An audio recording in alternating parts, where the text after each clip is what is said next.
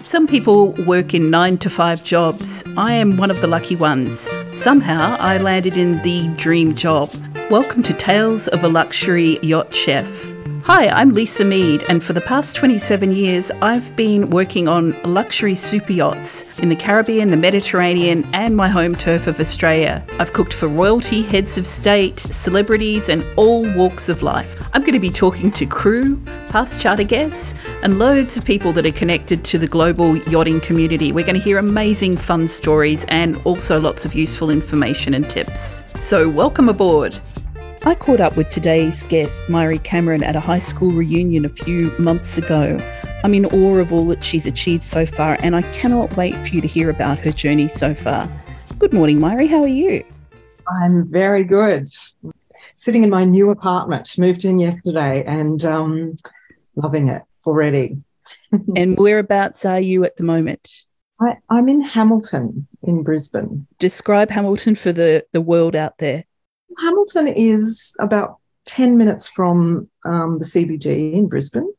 Um, and, you know, it's, it's right on the river, um, the, the, muddy brown Brisbane River, but still a body of water.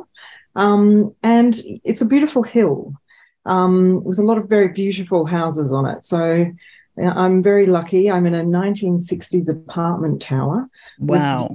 Right up the Brisbane River to the Gateway Bridge and right up Hamilton Hill of all of the, the stunning houses. So, yeah, it's very special. It's a very special morning for me. And it's, it's lovely to be in a new place and wake up to, to rain as well. Um, yes. Well, you, you're going to have plenty of that. plenty of that. yeah. yeah, poor old Brisbane here in Australia right now, or the whole of Australia, East Coast, I guess, is is getting tor- torrential rain right now. Yeah, it's it's a bit scary. Mm. It is a bit, yeah. We we'd like it to stop pretty soon. But I guess I should probably start from the very beginning and find out where you were born. Well, this is a funny, funny one, and I'm sorry. In a manger? I'm, what's that? in a in manger? no, in a town called Gympie. Ah. Which, um, you know, sorry to all of those from Gympie, but I did return there about 10 years ago and thought, wow, I'm so glad that I got out when I was six years old. guns. What's Gympie famous for? Guns. Oh. You drive into Gympie and there's a big billboard saying, you know, Pete's Guns or Bill's Guns. And yeah, it's it's that sort of town, you know. It's unremarkable except for there's a lot of guns. wow. But yeah, so um glad that, you know, I um made the move in six months. Packed your bags and headed off. yes. so where, where did you go to next? Darwin. Yes, my parents moved up to to Darwin and I had my first 10 years up in the tropical north. Um, amazing childhood. I have very vivid memories of uh, uh, afternoon thunderstorms, pretty much bang on three o'clock, just when we were walking home from school. Um, and the, the gutters would just fill up with water and you know we'd be sliding down these sort of you know instant rivers and and you know completely soaking wet. Lightning and you know a dramatic place to to grow up really hot. Did, um, did you get those those skies that get that real greenness to them when when it's like a horrific storm? I don't remember that. I just remember you know cracking thunderstorms and the the you know the the sound of of lightning. I, I remember sitting in my classroom um, one afternoon and lightning hitting the row of louvers and them all cracking. really? God. It was a dramatic place. And of course, well, we went through the, the Darwin cyclone as well. So you were there for that? We weren't there. We were on holidays in Brisbane. Um, but we woke up on Christmas morning to, to the news of of um, of the cyclone and the devastation. So you know what we did go through was the aftermath. I think my father flew home a few days late, later, just just just have a look at that you know the damage. But yeah, I remember sort of going back to the house and and and you know it was flat, a pile of rubble. Oh my God. What you know, just it, as far as the eye could see, just rubble. And you'd find you know your old stuffed toy sort of in four blocks down. You know, it was just i mean as a kid i don't know whether you take on board the trauma i'm sure it was really traumatic for my parents but yeah. um, for me it was just sort of an adventure um, and the adventure continued because you know we had to work out where to live and uh, it was all, all very sort of temporary gypsy style accommodation for a long time we were in caravans and Wow. demountables at my father's work and staying in, you know, parts of people's houses that hadn't blown away. And so I went to a lot of different primary schools and um, yeah, sort of camped for a long time. You know. I can I can vividly remember we were in Brisbane when that happened, and my grandmother lived in Melbourne. So we were out at the airport waiting to pick her up, Mm. and coming in from Darwin were, you know, families and kids that you know were in dire situations from the cyclone. And it was it was it close to Christmas when it happened. Yes, it was Christmas morning. It was- Christmas morning, yeah. Christmas Eve that the, the cyclone, and then so Christmas morning is when we woke up to the news. that There was there wasn't much left of our house. Yeah. God. I just I, I remember as a kid feeling so sorry for all the kids that had lost all their toys. Yeah. That was what stuck with me. You know, forget the fact the house is gone and everything else. What about their toys? I know. I remember finding my toys all over the place. It was like, oh, I don't think that toy is really going to have survived this. It's and clothes, and it was amazing. It was oh, amazing. Oh God. Yeah. So you, you your parents obviously decided to, I'm guessing, move on from Darwin. My dad, I think, was transferred Oh, okay. to Brisbane, and most of our, um, most on my dad's and mum's side, particularly mum's side, um, family were in Brisbane. So it seemed a natural sort of move. Um, that was when I was about 10, we moved to Brisbane, and I did my last year of primary school in at the Gap. Parents, Ah. And Um, then and then headed on to the Gap High. where I met you. Yes. the fabulous Gap High School, Yes. where we got to wear lovely green dresses Oh, that have yeah. now gone, thank God. Yeah, that was cruel, that uniform. I felt like a frog. It was frog green with bell sleeves and no waistline. No. was- Not a good, good-looking uniform. And you know, you, wearing a uniform was a shock to me as a Darwin girl as well. We we didn't wear a lot of clothes at all up there. It was too hot, so it was a lot of you know very very um, simple little dresses and sarongs and Oh, wow. barely any shoes. You know, um, so yeah, to suddenly have to put a uniform on was a bit of a shock. It would have been for sure. When, when you were younger, what, what, what did you think you wanted to do as an adult? Yeah, that's a that is an interesting question. I, I wasn't one of those kids, you know, I'm not going to say, oh yeah, well, I was making Super 8 films when I was two years old. you know, I didn't want to grow up. I mean, that's my immediate response to that question. I did not want to grow up. It sort of terrified me being an adult. Yes. Yeah, but I was a dancer, and I think you know that that was a bit of a dream. I think to to to continue down that path and be a dancer. But I'm sort of, I think my I think I'm too big boned. You know, I don't think I have the right physique for that. Were you Uh, doing classical ballet or what type of dancing? Yeah, I was doing classical ballet, and I loved it. But I think, and then it was high school when I got um, glandular fever. Um, and it sort of really knocked me around. I had to have, you know, a month off school, and then when by the time I went back to ballet, it was like I'd just lost, I'd lost my strength, and yeah, that was sort of that was sort of the end of it. Mm. Um, I think I knew that I wanted to do something artistic or creative. I, I think that was in me. Um, and it took me a long time to, to work it out, but I did work it out eventually. Mm. Yeah, and I, I mean the process that's part of the fun of of discovering what it is you want to do. You know, along the way, maybe it, everything isn't exactly as planned, but it gets you to hopefully where you, you want to be in the end. Actually, does. I mean, it's yeah, it's interesting how it works out. I wanted to be a movie star. That hasn't quite worked out just yet, but oh, not giving up. No, I think you. I see this for you. yes, that's right. Yes. so you finished high school. What what did you do after that?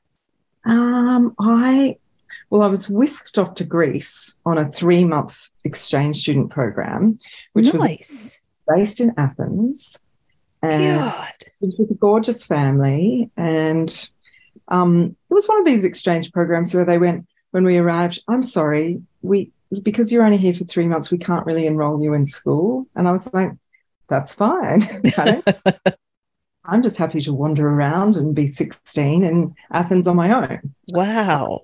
So, but what that did was it gave me a kind of travel bug, I think, um, which has not been as fulfilled. You know, I've I've I've tried. I've been a bit of a traveler, but but I would have liked to have done more travel. But yeah, I really came back to to Brisbane um, and thought, look, that's I just want to do something that gets me traveling. So I did start uni. And I did a year of it, and I was doing journalism, which didn't feel right for me at all. Mm. And I was kind of more interested in nightclubs and dressing up and going out all night to some fabulous club. But um, I got got through a year of uni, but then I ended up. Um, uh, one of the the girls in my course was a model, and she approached me at the end of I'd done a presentation in class and she said, "You know, you could be a model." And I was like, "No way." no, no, no, no, no, no, no, I couldn't. Um, well, just anyway. quietly, Murray, all of all of us at school thought you you were model material. We may not have said it to you, but we certainly thought it. Oh, well, that's lovely. Well, I didn't think I was model material. um, but um, I dragged. I thought, oh, money traveling. This sounds like something I'm just going to give it a go. Um, and I did, and I, I, I, I, I ended up modeling for about eight years. Oh wow! Yeah, it was quite a big, big journey. I, I wasn't, I wasn't actually that good a model. I, I'm not. Why is that? I'm not comfortable being looked at. Really. Yeah, great think, choice of career then.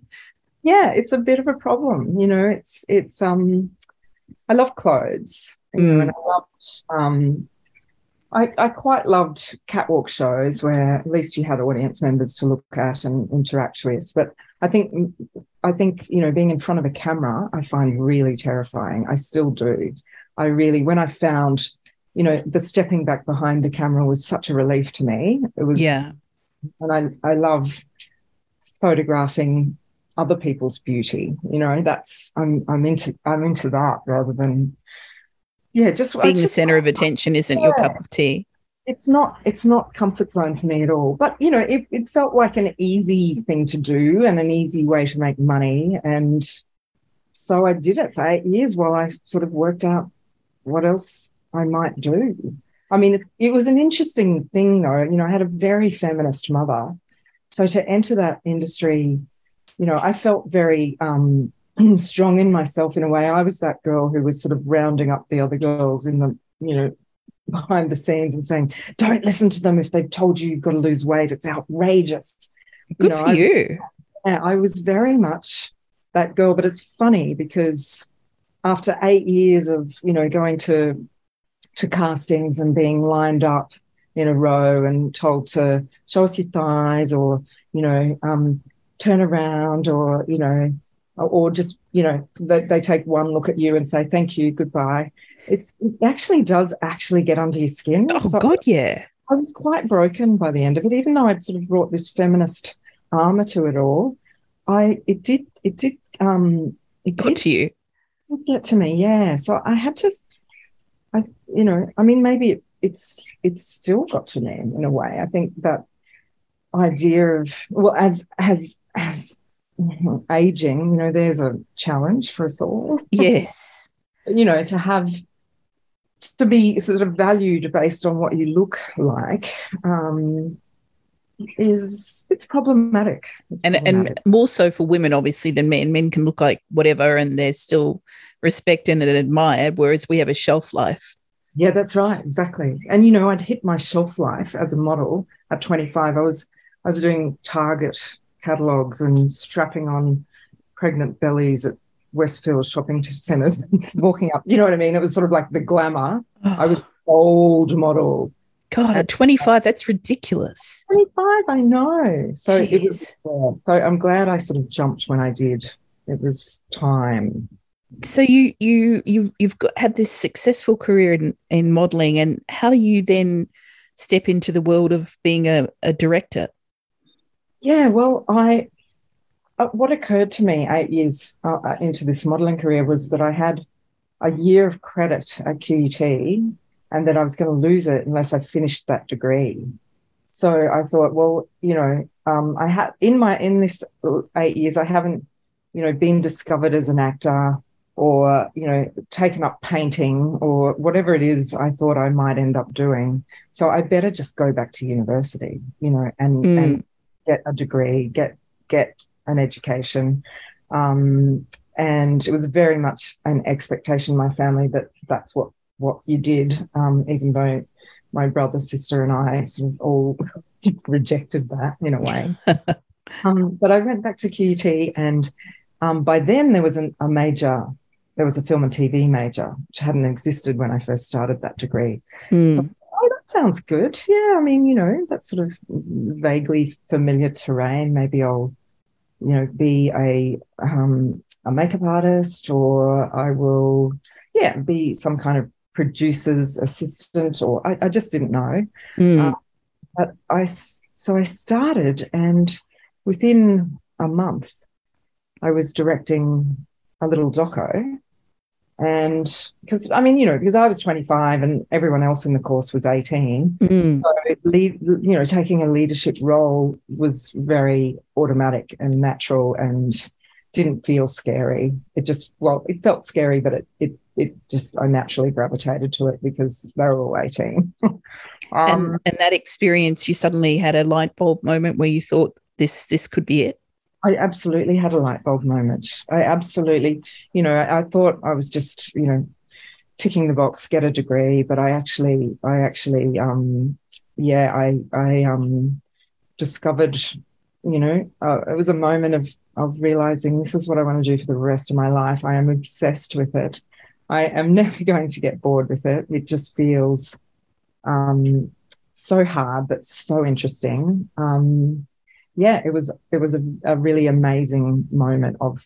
I sort of feel like it was a moment of where I sort of woke up and and switched. You know, I, I switched on. I sort of started to really engage with my life. I I think about my modeling years as kind of being walking around half asleep. Mm. But it, okay, now I've really, I um, I've got something that I really want.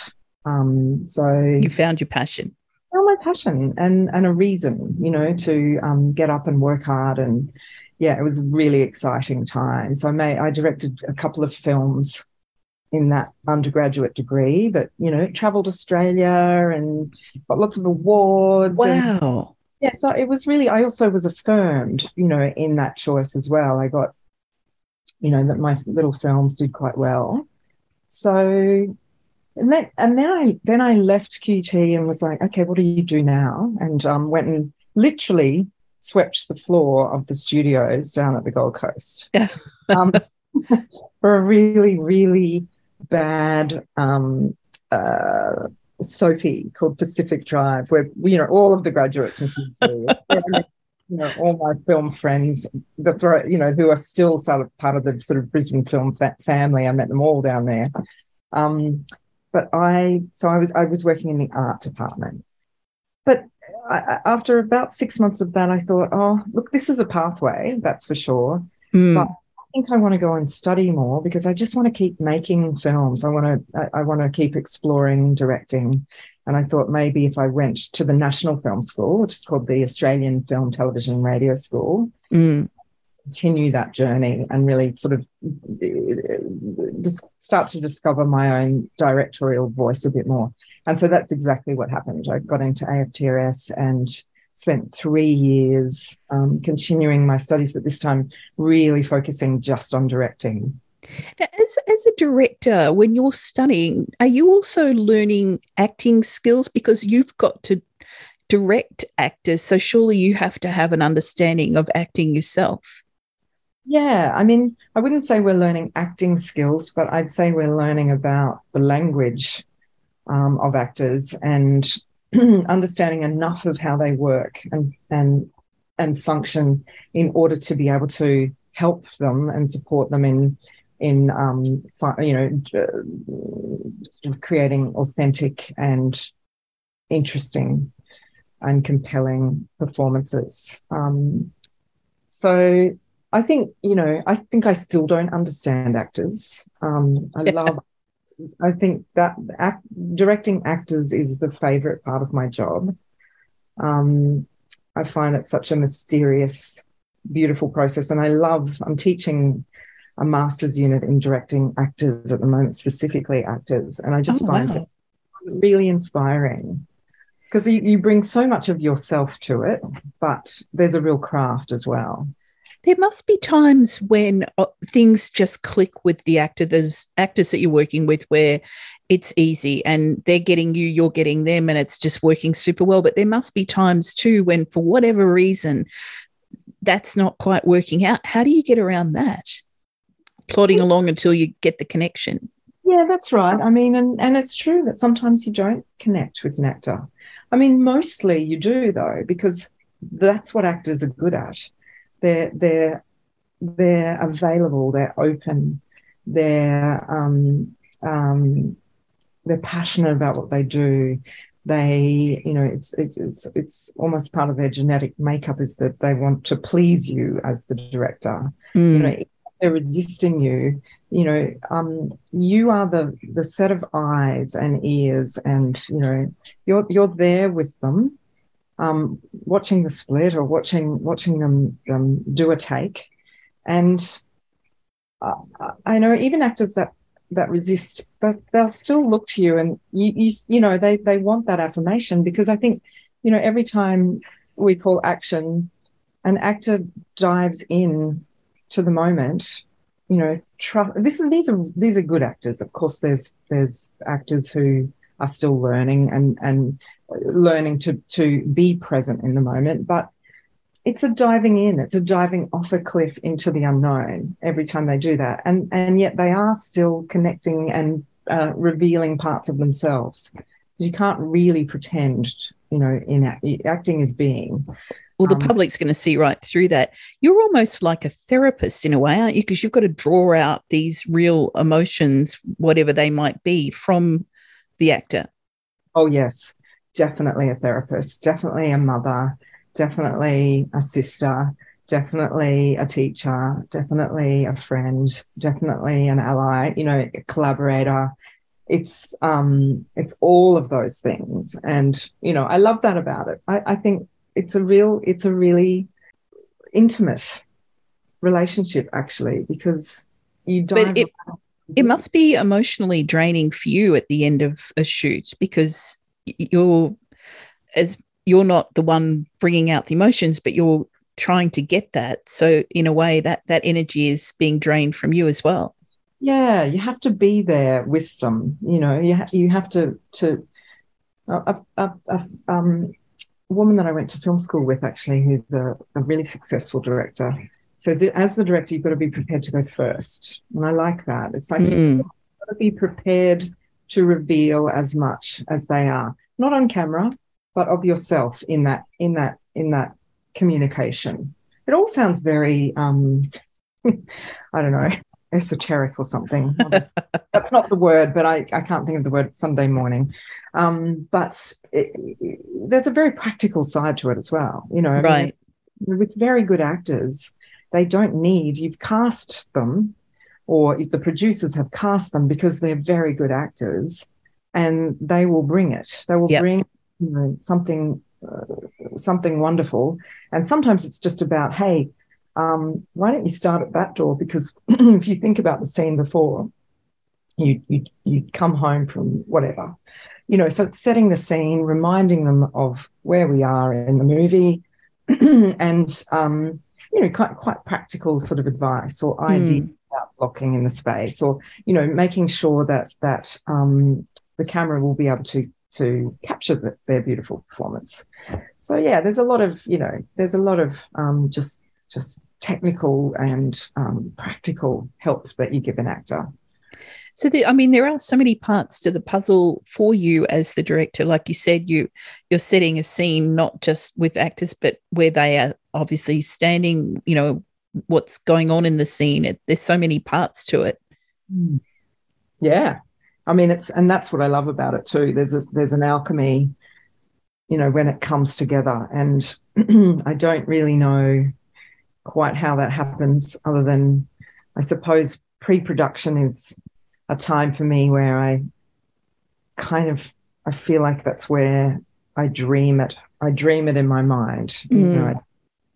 it's just from reading the script. I often listen to a lot of music um, to sort of start to build a, a vision. You know, from I think music emotionally can help me emotionally connect. Right scene. It won't necessarily be the music that I use in the final product, but it's just music that I feel connects me to the um, the emotional life of whatever it is. Yeah, music's very powerful in that way for sure.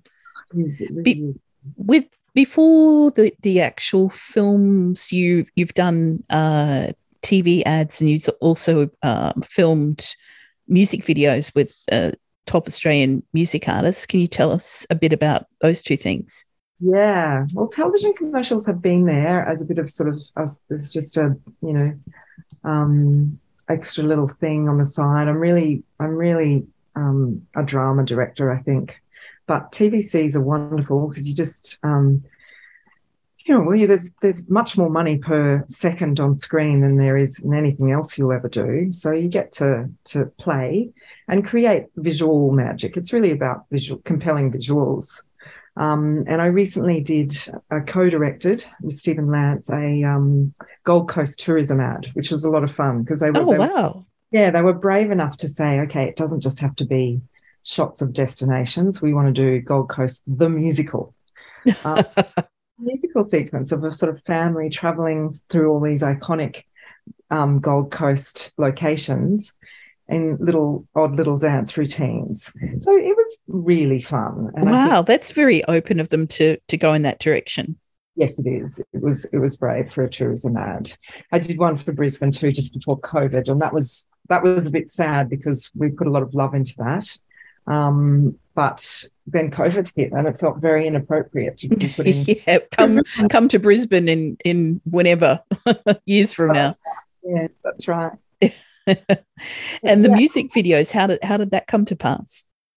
Yeah, well, that that that is also something. If I think music videos are a bit of a sort of rite of passage for you know newer directors, it's it's a way of building uh, content on your reel that really represents you. I suppose more than an ad, because when a music artist comes to you, um, they are bringing you the song and very much the vision you know, it comes out of your head. Yes. You're the one who sort of dreams it up. So it feels personal. It feels like, okay, this is a little bit of me. Um, and the the I've been very lucky. I've worked with really lovely artists who have been very trusting and open.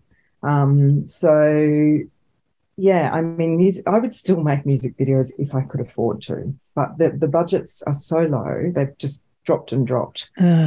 I mean, I've, even when they were slightly bigger budgets, when I was making music videos, we'd still you wouldn't make a cent.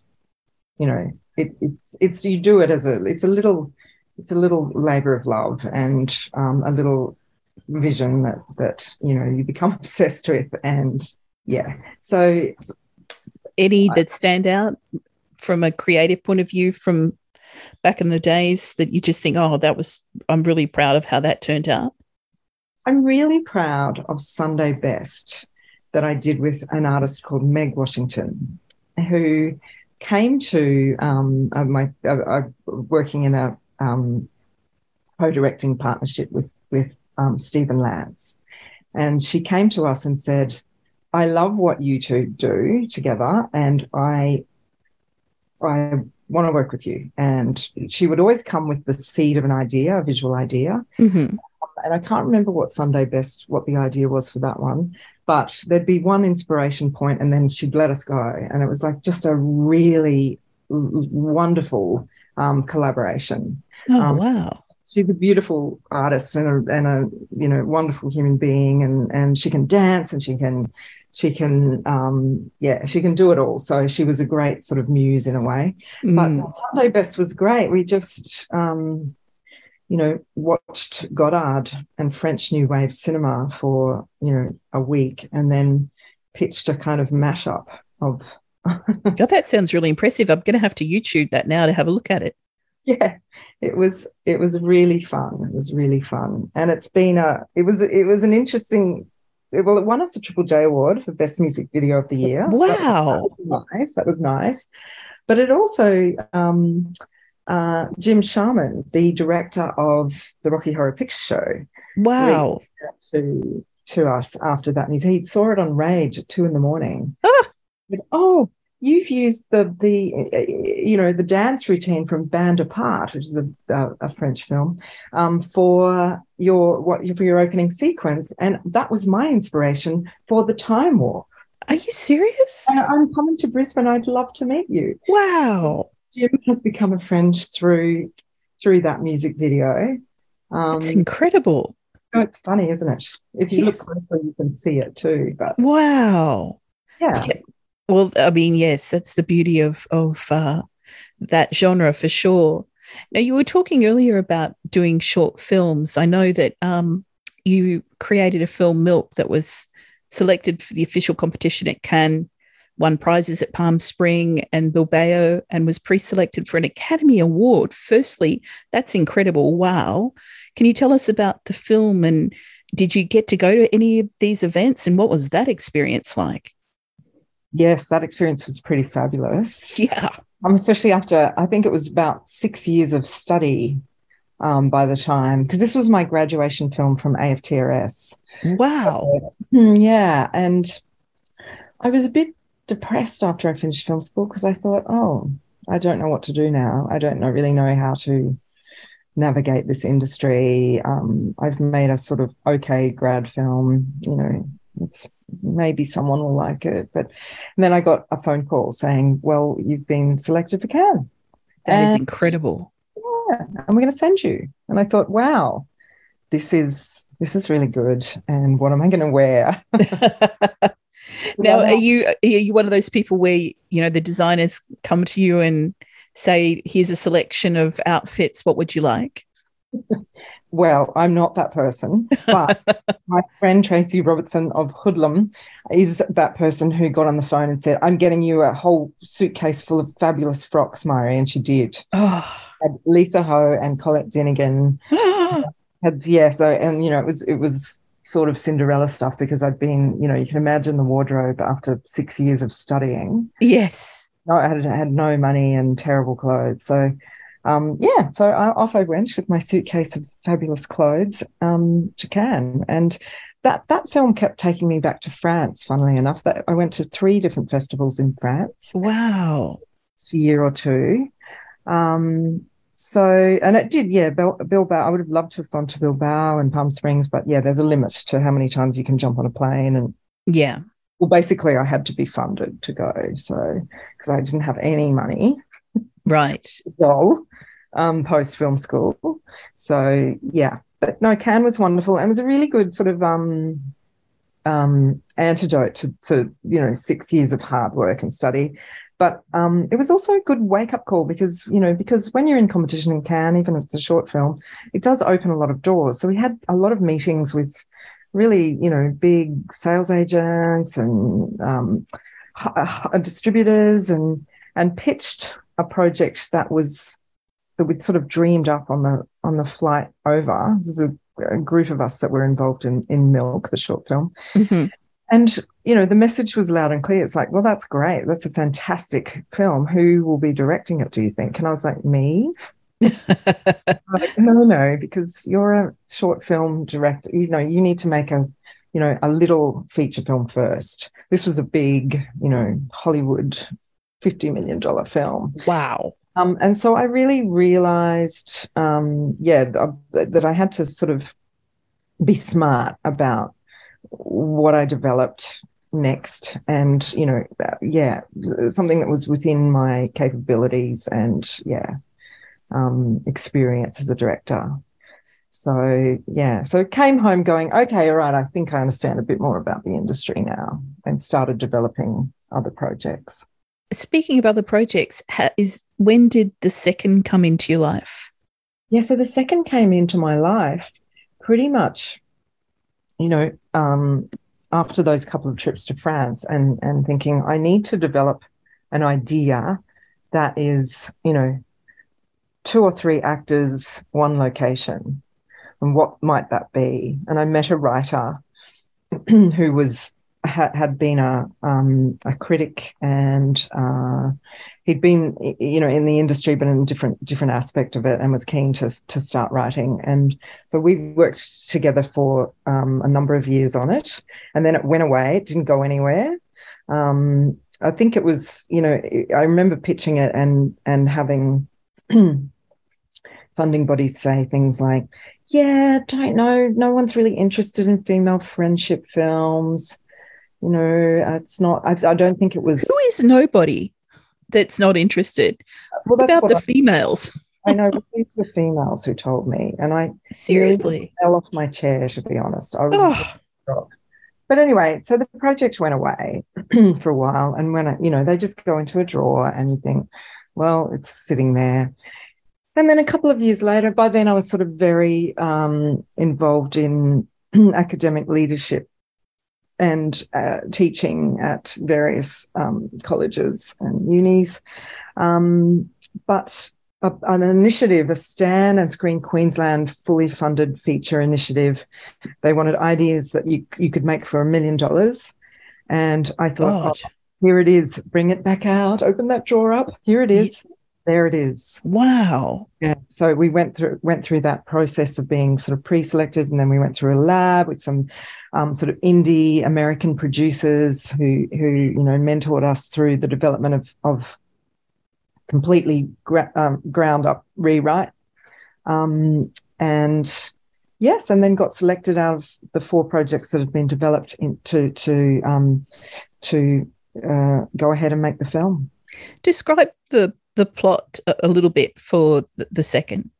The second is about a writer who's returned to um, the isolated country mansion where she grew up to um, after this after a very successful first novel to write her second novel and she's traveling with her publisher who is also her lover and he's kind of you know cracking the whip on it. He needs the second book.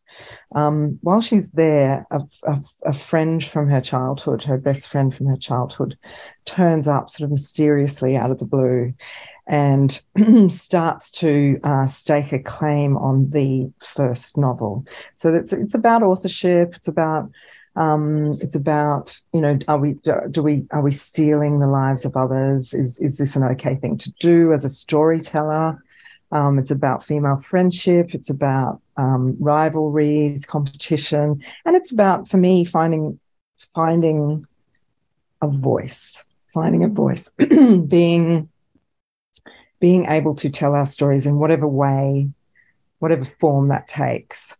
So it's you know, I mean, the inspiration was you know three characters in one location. that was right. was very pragmatic. It, it is an excellent film. I've been lucky enough to see it uh, on Stan, that, as you mentioned. For those out beyond Australia, is there a way for them to see this film? Yeah, that's a good question. And I should, really should know that, shouldn't I? But no, we don't.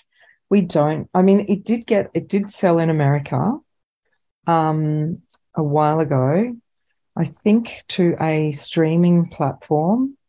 But yeah, isn't it amazing? Maybe just Google the title and see where it comes up. Yeah, yeah.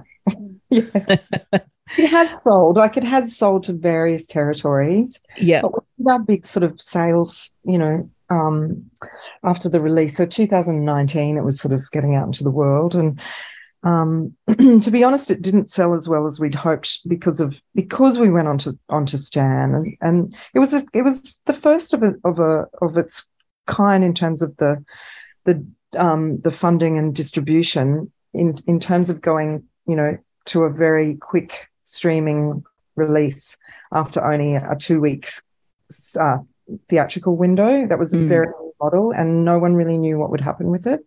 But it's it. I think being on a streaming, it's been wonderful, and I'm so grateful to Stan because I think people have seen my film, and and there's a lot of indie uh, Australian films that no one has seen or heard of, and I think people have. You know, well, some people have heard of my film, and and I can say turn on Stan, and there it is.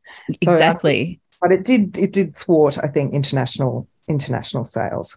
But doesn't matter. You know, I made a film and I made a film. Yeah. That's fantastic. Yeah, um, it, it's funny, you know, I, I, this is going to be a weird correlation here, but women directors, I almost see as being like uh, women, female skippers, captains in my industry, which is very male dominated. And for, for women to become captains of luxury super yachts, it's even to this day is ridiculously hard. They can have more licenses and tickets under their belt than the guys they're competing against. But because it's in our industry, a lot of the people that own these boats are old, rich male men that don't think women are capable of being captains of a boat. How is the industry when it looks at women doing what you're doing? Is it a bit fairer these days or is it still male dominated?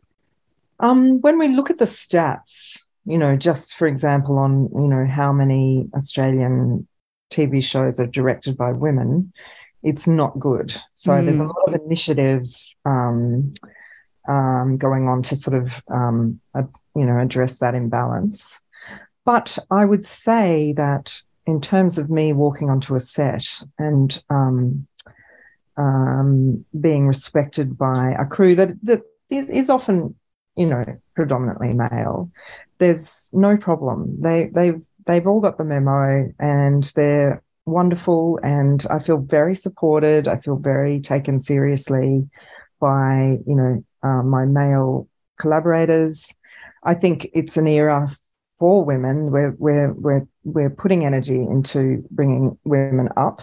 Yeah, I, so I think I think it's a good time to be a female director, actually. But I think it was a hard journey because I went through an era. You know, I mean, I remember being told even back at QUT when I first did my undergraduate film degree by a male lecturer, "You're too emotionally unstable to be a director." Oh God! And, and I'm not emotionally unstable at all. I'm really, really not that. I'm other things that are problematic, but I'm not emotionally unstable. like it didn't even make sense. But that was his feedback for me after you know um, uh, making a, a, grad film and that had that had travelled around Australia. Um, that was the feedback. you know, um, so yeah, I've had all of that. You know, and that's that's just one example of it. There are numerous, but I think the biggest challenge as a woman is not really having um, female role models. Mm. Directing always looked very male to me, and I was always I was always trying to be more like how I saw men do it. Mm-hmm. they walk in, it's all in their head. They're the boss. They're in charge. They're telling everyone what to do. They're, you know, and I'm not like that. Mm. You know, mm. I, I always thought that was a weakness, but I've come to realize, and I think the whole industry is realizing as well, that it's all about collaboration. It's all about um, letting things evolve, inspiring others to bring the best out in them. That's what I think I do best. Is, is you know bring out the best in the people that I'm working with. Absolutely. You know, yeah. as, as, you're talking, I'm thinking of um, a woman that comes to mind, and she's actually an actress, Reese Witherspoon, who very cleverly has that uh, book uh, website that she then transfers into productions of movies. Yeah. Seems more actors are going in, female actors are going into that field of having their own production houses. Is that something that you would consider doing down the road, or or you oh, are now? I already sort of have that, You- you know, right. in an unofficial sense, in that um, I've got a slate of projects that I'm developing. You know, That's so cool. Yes, yes. You sort of have to do that as a director because, you know, and, and you know, maybe, you know, I mean, it started to happen for me that the phone might ring, you know, and I get offers. Um, but yeah, I think, you know, we spend a lot of time developing our own projects as directors. Yeah. That's that's incredible. How how are Australian films perceived globally these days?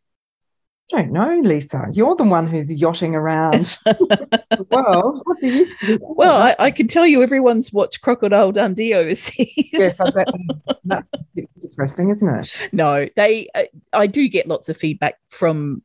Obviously, most of my clients, three quarters of them are American, and they have seen lots of movies. And it surprises me what they've seen. A lot of people, Americans, have actually seen Rabbit Proof Fence, and you know, films that aren't big blockbusters, but they know of them and and they've watched them. And I think part of that also comes from the streaming platforms where they get to see them now there too. Um, but they they they love them. They Yeah. think they're amazing. Yeah, well, I think, you know, I always think that um, it's really important for us as Australian filmmakers tell stories that are really uniquely Australian and bring our own perspectives and somehow try and remove, you know, the idea of what a film looks like or feels like, you know, based on, you know, most of us grew up watching a lot of American and Hollywood films.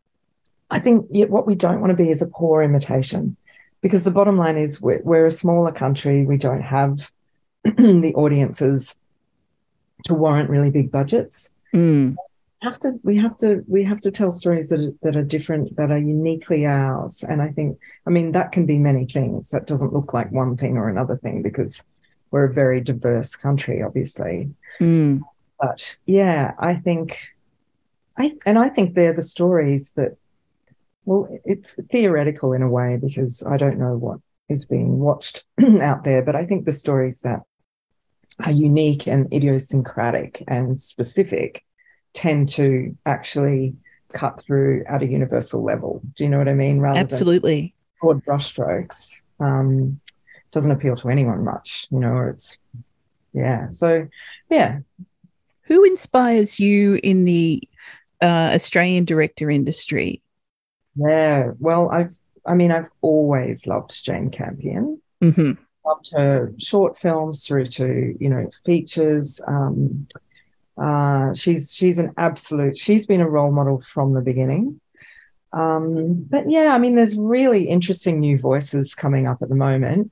Um, but someone who's not such a new voice, but I think is an extraordinary talent, is Justin Kurzel, who did Snowtown, very, very difficult film, but it, it just, um, I just think he's he's a, a, remarkable talent.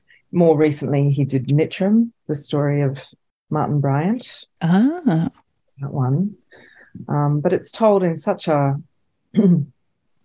personal way. He's he's you know we get to really understand that man and his family and how that terrible massacre happened. You know, yeah. it's brave filmmaking, it's challenging filmmaking, and it's really really beautiful cinematic filmmaking. Um, amazing performances. Yeah. So he's he's also a director that I really admire. I'm going to have to check these films out now. I, as an artist, I'm drawn to visual directorship, and a big favorite of mine is Peter Greenaway. Oh, Um. I, I love all his films. Yeah. And I guess in some weird kind of way, something in Baz Luhrmann's movies makes me see some sort of correlation between Greenaway and maybe it's the rapid editing or the color or something. But I, design. yeah, They're both very designed. yes, that appeals to me. I really enjoy that part of the films. But uh, I think, I think, uh, yeah, Baz is definitely up there as being one of my favorite Australian directors. Yes, I mean he's amazing. Um, Elvis, I, I I really loved Elvis. Wasn't it amazing? Yeah, yeah, it's really amazing. I mean, I, I got to a point in that watching that film where I I forgot that there was an actor playing the role of Elvis, and he he just truly was that person to me.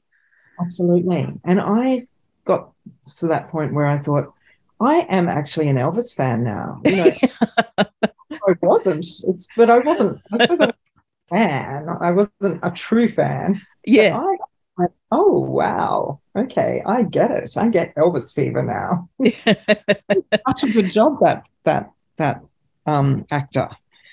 Yeah, it, Austin I, Butler, and I'd, I'd never even heard of him before that, but uh, yeah, he certainly stood out in this role. That's for sure. He did. He did.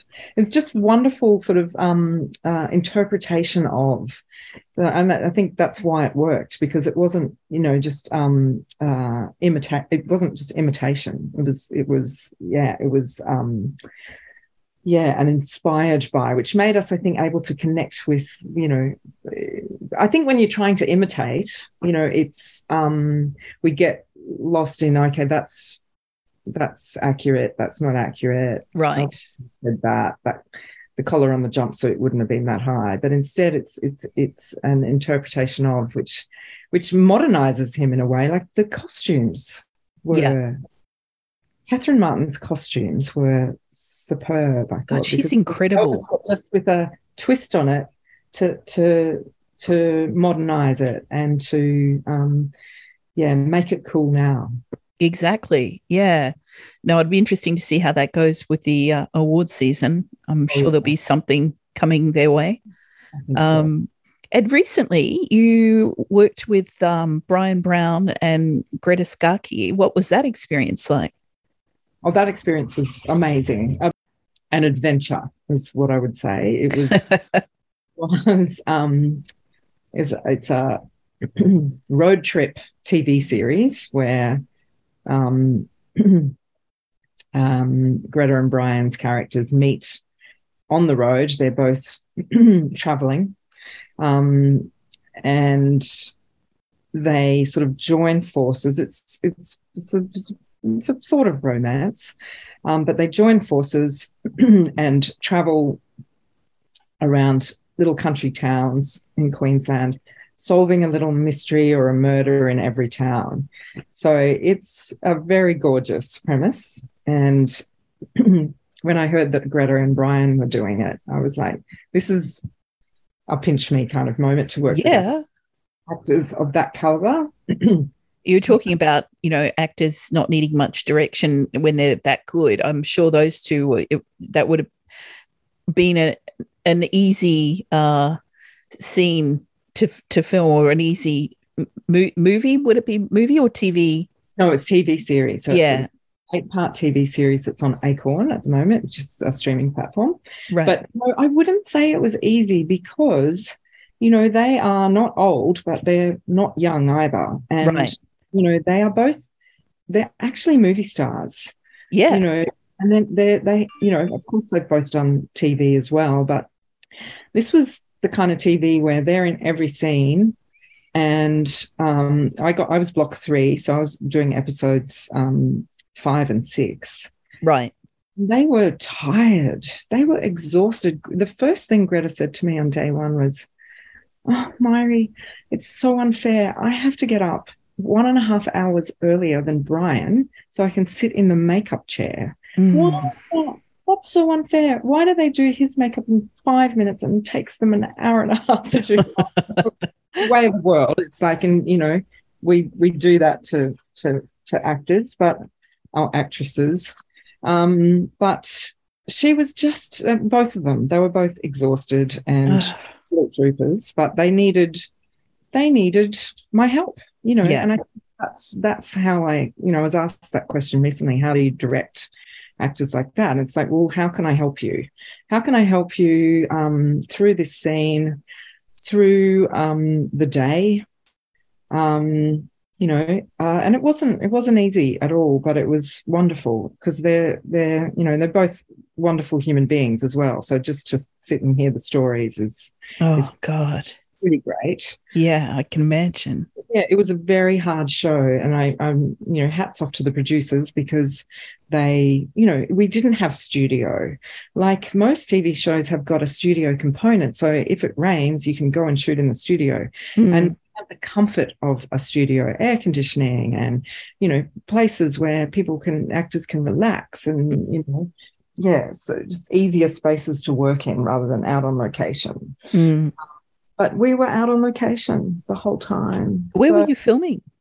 all around the gold coast. Ah, we had to make you know we had a 20 kilometer radius from the production office where we had to find all of our locations or most of them. Um as part that was part of the the, the budget. It was t- it was a tight budget. I, I couldn't tell you what it was but i know that it was tight. And i think they you know they the producers have managed to pull off something you know quite remarkable for the money but it meant that we worked hard we worked hard to get it done Mm. you know, tight schedule, um, a lot of minutes, you know, per day to shoot. because they're long. They're long days, aren't they? I mean, you start early and finish late. I would guess. Yeah, they're 10 hour days. And then, you know, as director, I'm going home and prepping for the next day. Ugh. So it's exhausting. You don't do anything else except, you know, you, that's it's that's all you're doing. And then if you're not prepping or shooting, you're sleeping or eating. you know.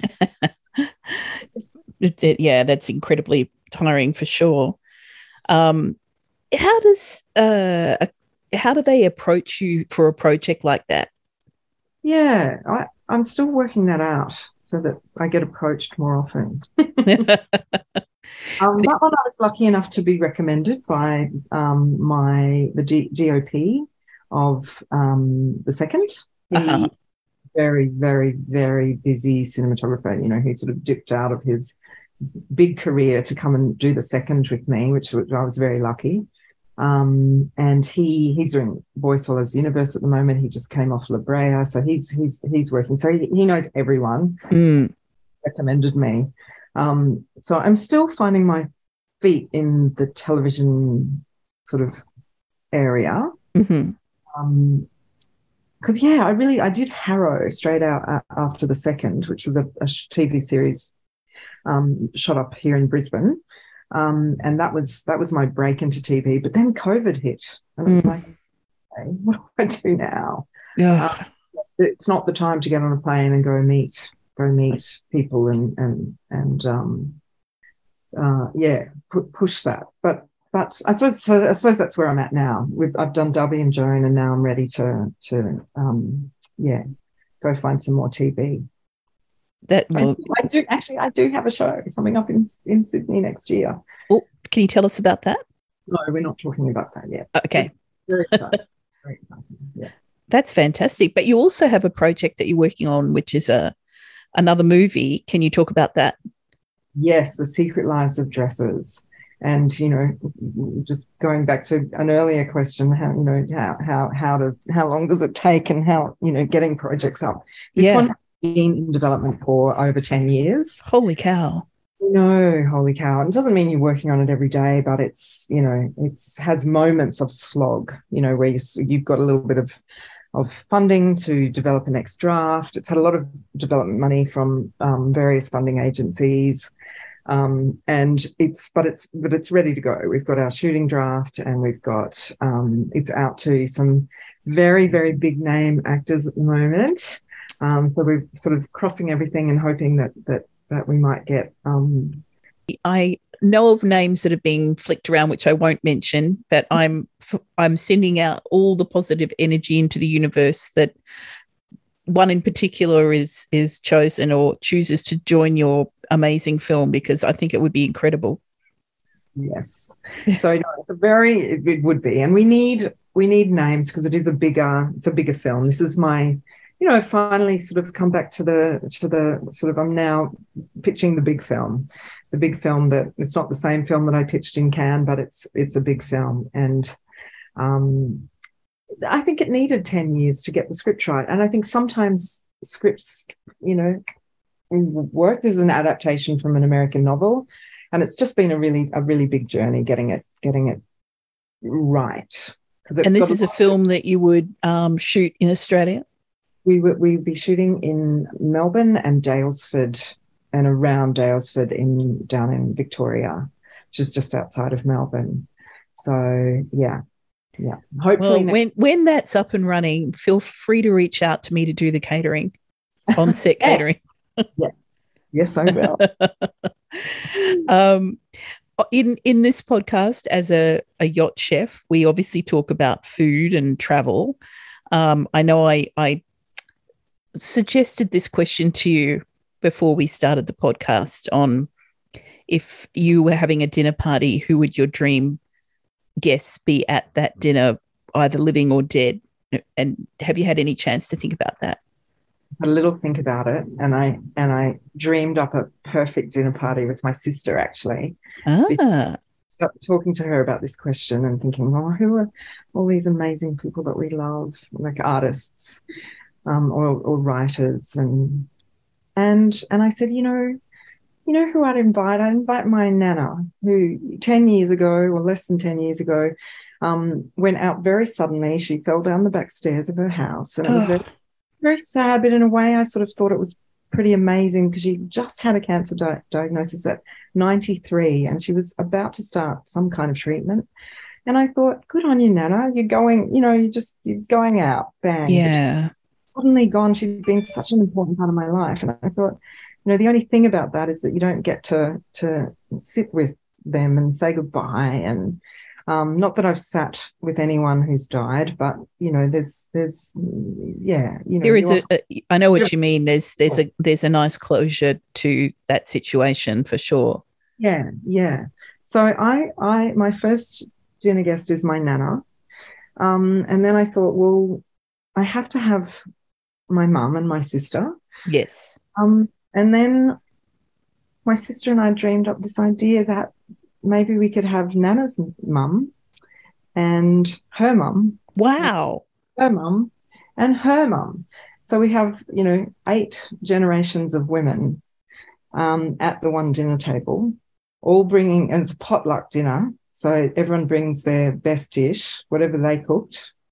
Um, and wouldn't that be amazing? Mairi, that is the most beautifully original response to that question I think I've ever had. That is incredible.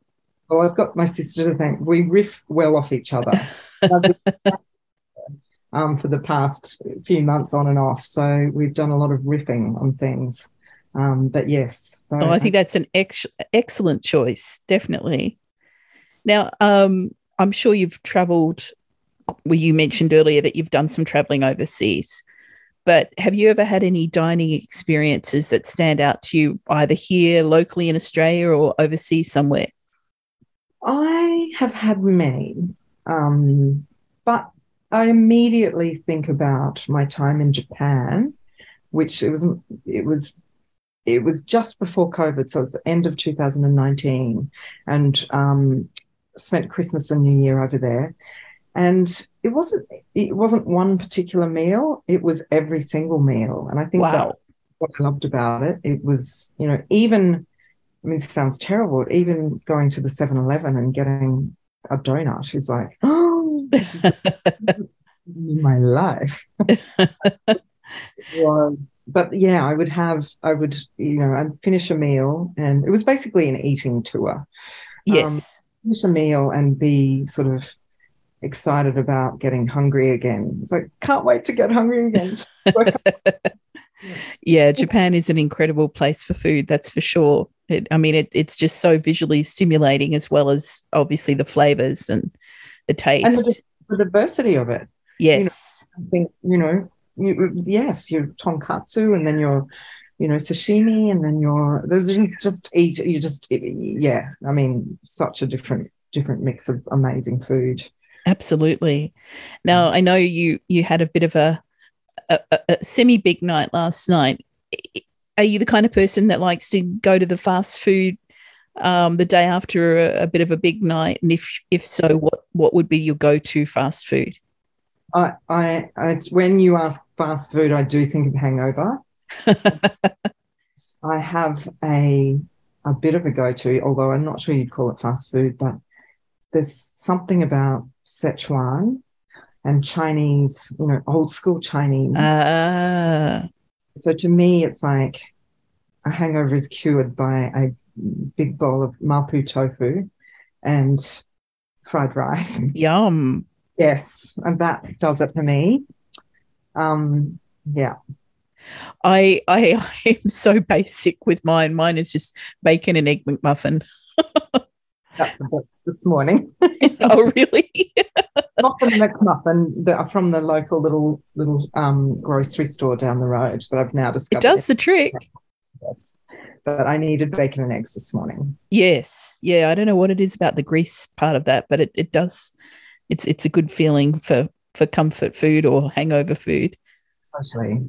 Barbecue sauce, the the bread to soak up all the grease. Oh yeah, definitely. Now I know you've mentioned that you've done a little bit of traveling, but there's obviously a lot of places that you haven't been to. Are there three that you can think of that are on the list? There's so many, I don't even know where to start. And I really haven't done as much traveling as I would have liked. Where do I want to go? Have you uh, traveled much through Central South America or? Um, I've only done South America once, uh-huh.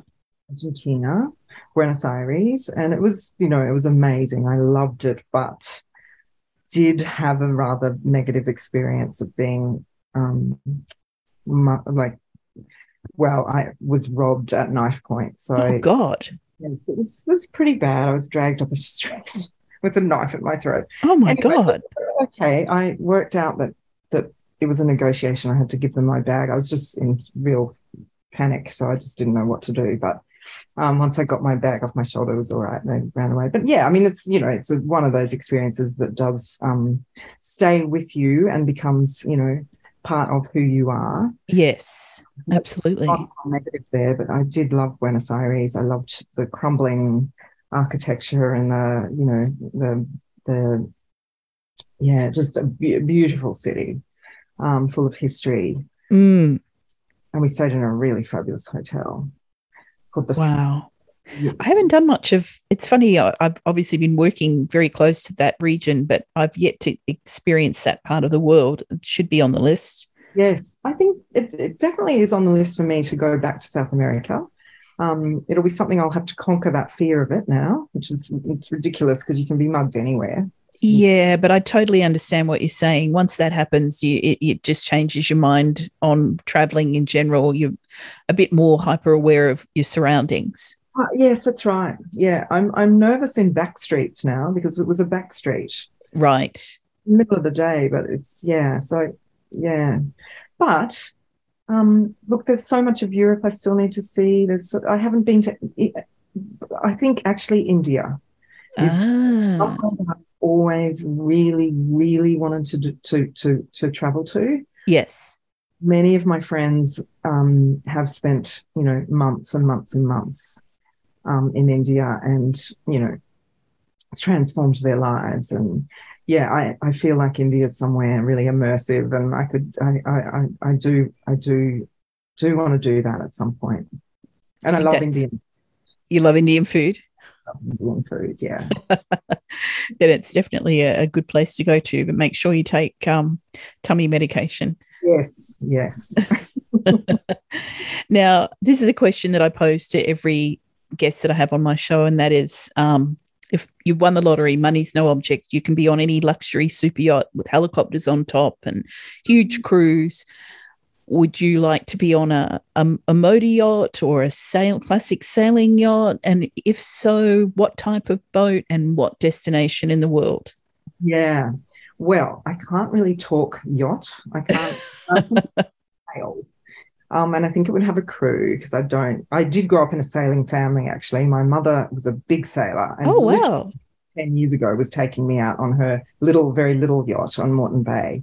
And she's you know there she is 70 years old you know doing it all well um, she's like darling you go up the front and have a champagne. And she's going to single-handedly sail the boat while you just relax. Yes yes. But i'm sort of a little bit terrified of it. So i'm happy to have some champagne up the front. Um, but you know i've also been in the scary storms you know in little yachts where it's yes. like i don't know whether i'm ever going to make it out of this but um, but yeah, I think a, a, larger yacht than my mother's and sail on a crew. And um, yeah, a chef would be nice. And I would like to sort of sail around. I know it's a cliche, but I just love the Côte d'Azur and the Mediterranean and this, you know, I've spent quite a lot of time in the south of France and I love it. I love the the, the rocky, you know, the rocky um, out, outcrops with the neroli trees and the smell of it and the air. There's something about the air. Yes. I know it's very bougie and and and you know, but the Hôtel du Cap. Have you been to the Hôtel du Cap? Yeah, I, I worked in uh, out of the south of France for five years on super yachts. So yes, I do know exactly what you're talking about. It's very beautiful. It's just so beautiful. So I think I love that idea of just you know, yeah, popping into to places like that. I, mm. I think you've chosen very well. Mm. I can visualize you right now with your scarf wrapped around and your big um, Onassis glasses on, looking yes. very chic and fabulous. now, um, Mairi, if people want to learn more about you or follow you on social media, how what what where can they go? Yeah, well, I'm not really good at all of that, but I do have a website. Right. It's mairicamerondirector.com. Uh-huh. So that's probably the best the best way. Yeah. Well, that, that's more, and also they need, if they're in Australia, they certainly need to go and look at um, the movie The Second, which is on Stan. What, what else can they go to to see your work? So Darby and Joan is on Acorn. Yes. Um, and I'm trying to think where Harrow is at the moment might be on iView. Oh, okay. That's that's easy to get to. Yeah, yeah. But yeah, the second is kind of my baby. You know, the, when you're a t- as a TV director, it's it's um very much a producer's vision, and you're very much just helping to bring that vision to life. So yeah, the second is what I'd love people to, to go and have a look at and I can definitely attest to the, the fact that it's well worth watching. It's a really good film and a great storyline, and incredibly directed, I have to say. Oh, thank you. Mairi, I know that you've had a, a very busy day yesterday, and I'm I, I, know you've got a very busy day today. So I'm extremely grateful that you've squeezed me into your schedule. Um, thank you so much for coming on the podcast. And I know everybody is just going to be blown away by everything you've done so far. And I can't wait to see what the future holds for you. Oh, thank you, Lisa. It's been a pleasure. And thank you for asking me. Oh, you're welcome. Have, a, have a spectacular with your coming adventures. yes, yes. Off to the Caribbean. Pirates of the Caribbean. How terrible. have a fabulous day, and I'm sure we'll catch up down the road. Yeah, I hope so. Thank you so much. No problems, Lisa. Bye. Bye. Before I go, if you'd like to hear more information on today's podcast or you have any questions at all for me, you can contact me at my website, lisamead.com, L I S A M E A D.com. Don't forget to subscribe or follow wherever you listen to your podcasts, and you can even follow me at Chef Lisa Mead on Instagram. Until next time, I'm Chef Lisa Mead, and you've been listening to Tales of a Luxury Yacht Chef.